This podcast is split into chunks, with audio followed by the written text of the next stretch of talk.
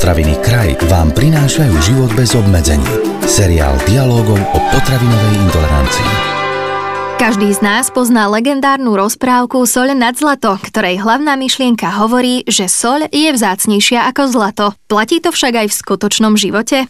Predsa len rozprávkový svet je občas príliš ideálny. O tom, aké zdravotné problémy nám môže spôsobiť soľ, či je morská skutočne zdravšia ako kuchynská a čo sa s nami deje, keď konzumujeme príliš veľa soli, nám porozpráva odborník na zdravý životný štýl, pán doktor Peter Minárik. Pán doktor, povedzme si na úvod, čo sa vlastne skrýva pod pojmom soľ, respektíve kuchynská soľ.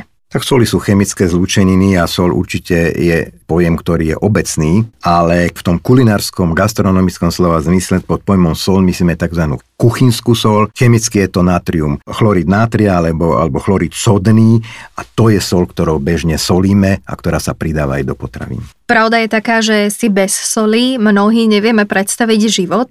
Neosolené alebo málo slané jedlo nám jednoducho nechutí. Ja sama som v tejto skupine.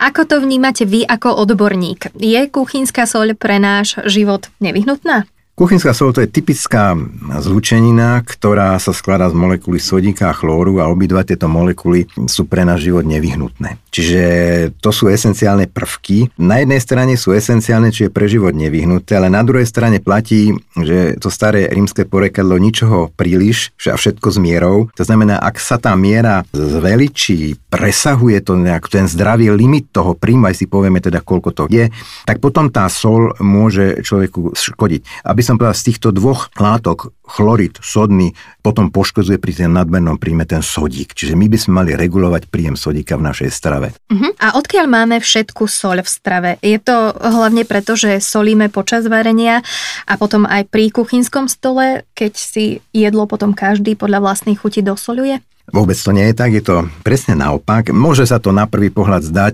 že najviac soli máme z toho, že si solíme pri varení do toho hrnca, alebo mnohí ešte majú ten, a musím teraz povedať, že to je zlozvyk, že ste ešte aj soli a solničku, dokonca mnohí z tých, čo soli a soli ešte skôr než toho chutnajú. Uh-huh. Čiže už to očakávanie tej vysokoslanej chuti, ktoré im tak veľmi chutí, je tak veľké, že vlastne ani nemusia ochutnať a rovno si pridávajú sol treba do polievky. No, musím povedať, že ja som presne opačný. Ja mám rád všetko, keď je málo slané, lebo tie chute sa dajú upratať a dá sa od tej prikroslanej chuti odvyknúť. Najväčší zdrojom soli pri jedení sú samotné potraviny, do ktorých sa tá sol pridáva. To je 70 až 75, 77% všetkej soli, ktorú skonzumujeme, je už z potravín, ktoré si kúpime. Sú to predovšetkým údeniny. Jednak teda údené meso, salámy sú údené, klobasy sú údené, šunky sú údené, aj keď už sa vyrábajú aj šunky so zníženým obsahom soli, ale sú to aj údené syry a sú to aj niekedy potraviny, o ktoré nám ani veľmi slano nechutia, jak sú niektoré druhy chleba, pečiva, niektoré koláče, slané oriešky a tie pochutiny, ktoré sú zámerne solené, jednak aby sa aj po nich dobre pilo, napríklad pivečko, že? Ale aj preto, že ľuďom skutočne tá slaná chuť mnohým chutí a očakávajú to. Čo sa nám ale môže stať, ak to so soľou preženieme. Ak to so solou preženieme a máme tej soli v strave príliš veľa, než ešte poviem, čo sa nám môže stať, tak poviem, koľko by sme tej soli a toho sodíka mali vlastne denne skonzumovať. Na to mhm. sú už v podstate odporúčania pre zdravé stravovanie, ktoré už dávno radia a nabádajú a odporúčajú, aby množstvo kuchynskej soli bolo maximum 5 gramov denne a teda množstvo sodíka maximum 2,3 alebo 2,5 gramov denne. Ja viem, že to nikto nebude v tom praktickom živote počítať a vážiť tú sol, ale my si povieme na záver tohto rozhovoru, že aké sú praktické kroky, aby sme to splňali a dá sa to aj sledovať. Aj vám potom poviem ako. Čiže sodík je kation, ktorý má schopnosť viazať vodu jednak aj v bunkách, jednak aj v cievnom systéme.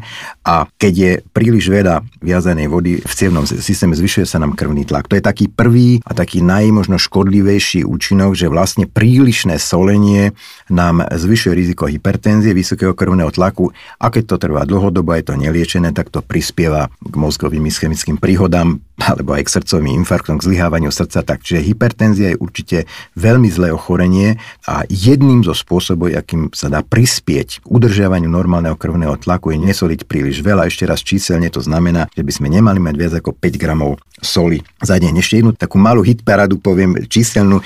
My si vieme aj na potravinách zistiť, či je tam príliš veľa soli alebo nie. Známe sú údaje, že pokým je v v 100 gramoch akékoľvek potraviny viac ako 1,5 gramu soli, treba čítať mm-hmm. etikety na potravinách, tak už je to taká červená potravina vzhľadom na tú sol, že obsahuje tej soli veľa. Ak obsahuje soli medzi 0,3 a 1,5 gramu, tak je to taká žltá oranžová potravina, čo sa týka sodíka, soli a ako sa obsahuje menej ako 0,3 gramu je zelená. Treba aj naozaj sledovať aj obsah soli, aj treba v šunkách. Máme už šunky, kde už zámerne je menej soli kvôli tomu. Najmä šunky, ktoré sú pre deti určené.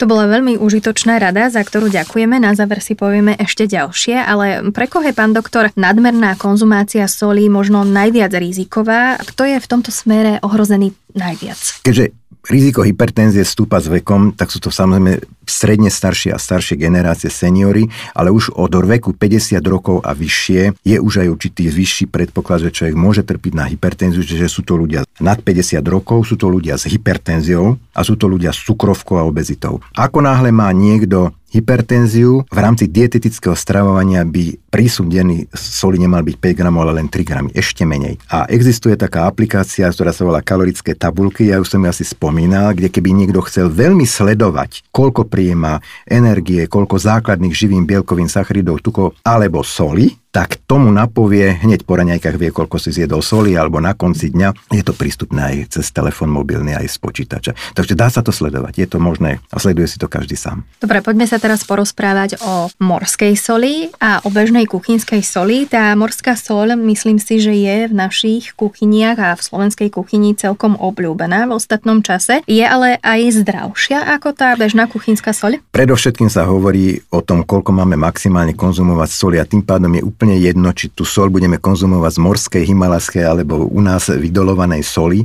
A ešte by som spomenul koreniny. Pretože keď hovoríme, že solte menej, tak samozrejme je opravnená otázka, ale čím si máme ochutiť to jedlo, aby nám chutilo aj napriek tomu, že bude menej slané a odporúča sa používať byliny a koreniny, ale pozor, mnohé koreniny obsahujú veľa soli a sú to také bylinné soli v podstate, čiže polovica obsahu môže byť zase len sol. Čiže keď kupujete koreniny, tak si aj sledujte na tých etiketách, či je to treba strojfarebné korenie len z korenín, alebo je tam pridaná sol a koľko je tam. Teda my treba už kúpeme sol a koreniny len bez obsahu soli. To už som dal doma taký príkaz a už to tak máme. A ešte jednu vec úplne na záver. Dá sa odvyknúť aj od príkrosladkej chuti, aj od príkroslenej chuti. Jak jeden môj kamarát bola, kedy povedal, chute sa dajú upratať a my sme si zvykli na tú slanú chuť. My sme sa nenarodili s tou túžbou po tej vysokej slanosti. Pán doktor, v tejto súvislosti sa spomína aj jedna špeciálna dieta. Opravte ma, ak hovorím zle, ale mala by sa volať DASH. V čom spočíva? Áno, DASH, alebo číta sa to skôr je DASH, je to z angličtiny. Je to dieta, ktorá sa odporúča pre ľudí, ktorí majú vysoký krvný tlak a je zameraná samozrejme na ten nízky obsah soli a sodíka, čiže z pravidla je to maximálne 3 gramy a nie 5 gramov, je to už pre ľudí, ktorí majú vysoký krvný tlak. A naopak akcentuje sa tam zvýšený príjem draslíka, pretože draslík relaxuje civy a pôsobí proti hypertenzii, je to tiež nevyhnutný, ion je to v podstate kation, ktorý je skôr v bunkách, sodík je väčšinou mimo buniek, no a táto dieta je dieta zameraná na vyšší príjem draslíka, kde ten draslík je obyčajné zelenine v ovoci, hej. Čiže v zelenine a ovoci je málo sodíka, veľa draslíka, väčšinou aj horčíka, zinku a ďalších prvkov, ale aj veľa draslíka.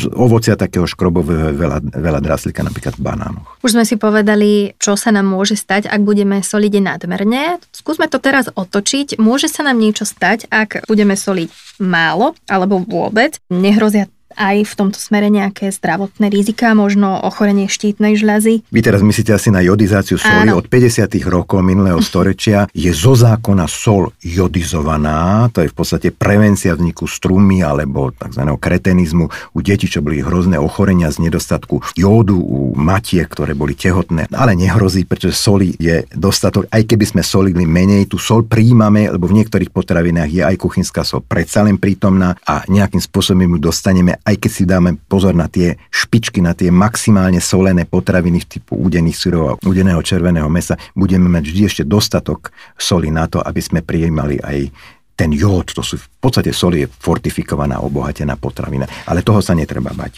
Počas dnešného rozprávania sme slúbili poslucháčom, že im dáme aj praktické rady na tému sodík a kuchynská sol v strave, tak nech sa páči, pán doktor, máte priestor. V podstate sme to už spomenuli, keď niekto chce si zvýrazniť chuť jedla ináč ako solou, koreniny a byliny. keď niekto si chce dať niečo iné miesto slaninky, ktorá okrem toho, že je údená, obsahuje samozrejme ešte aj veľa soli, tak si dá restovanú cibulku. Dá sa na to zvyknúť, vždy nejaké alternatívy sú možné, dajú sa tie chute upratať a tie očakávania už potom budú smerom k tej restovanej cibulke alebo k tomu cesnaku, alebo k tým bylinám a koreninám a nie k tej soli. Takže toto je jediná, jediná možná cesta a vždy ešte nejakú sol príjmeme na to, aby sme sa nemuseli obávať, že jej budeme mať málo.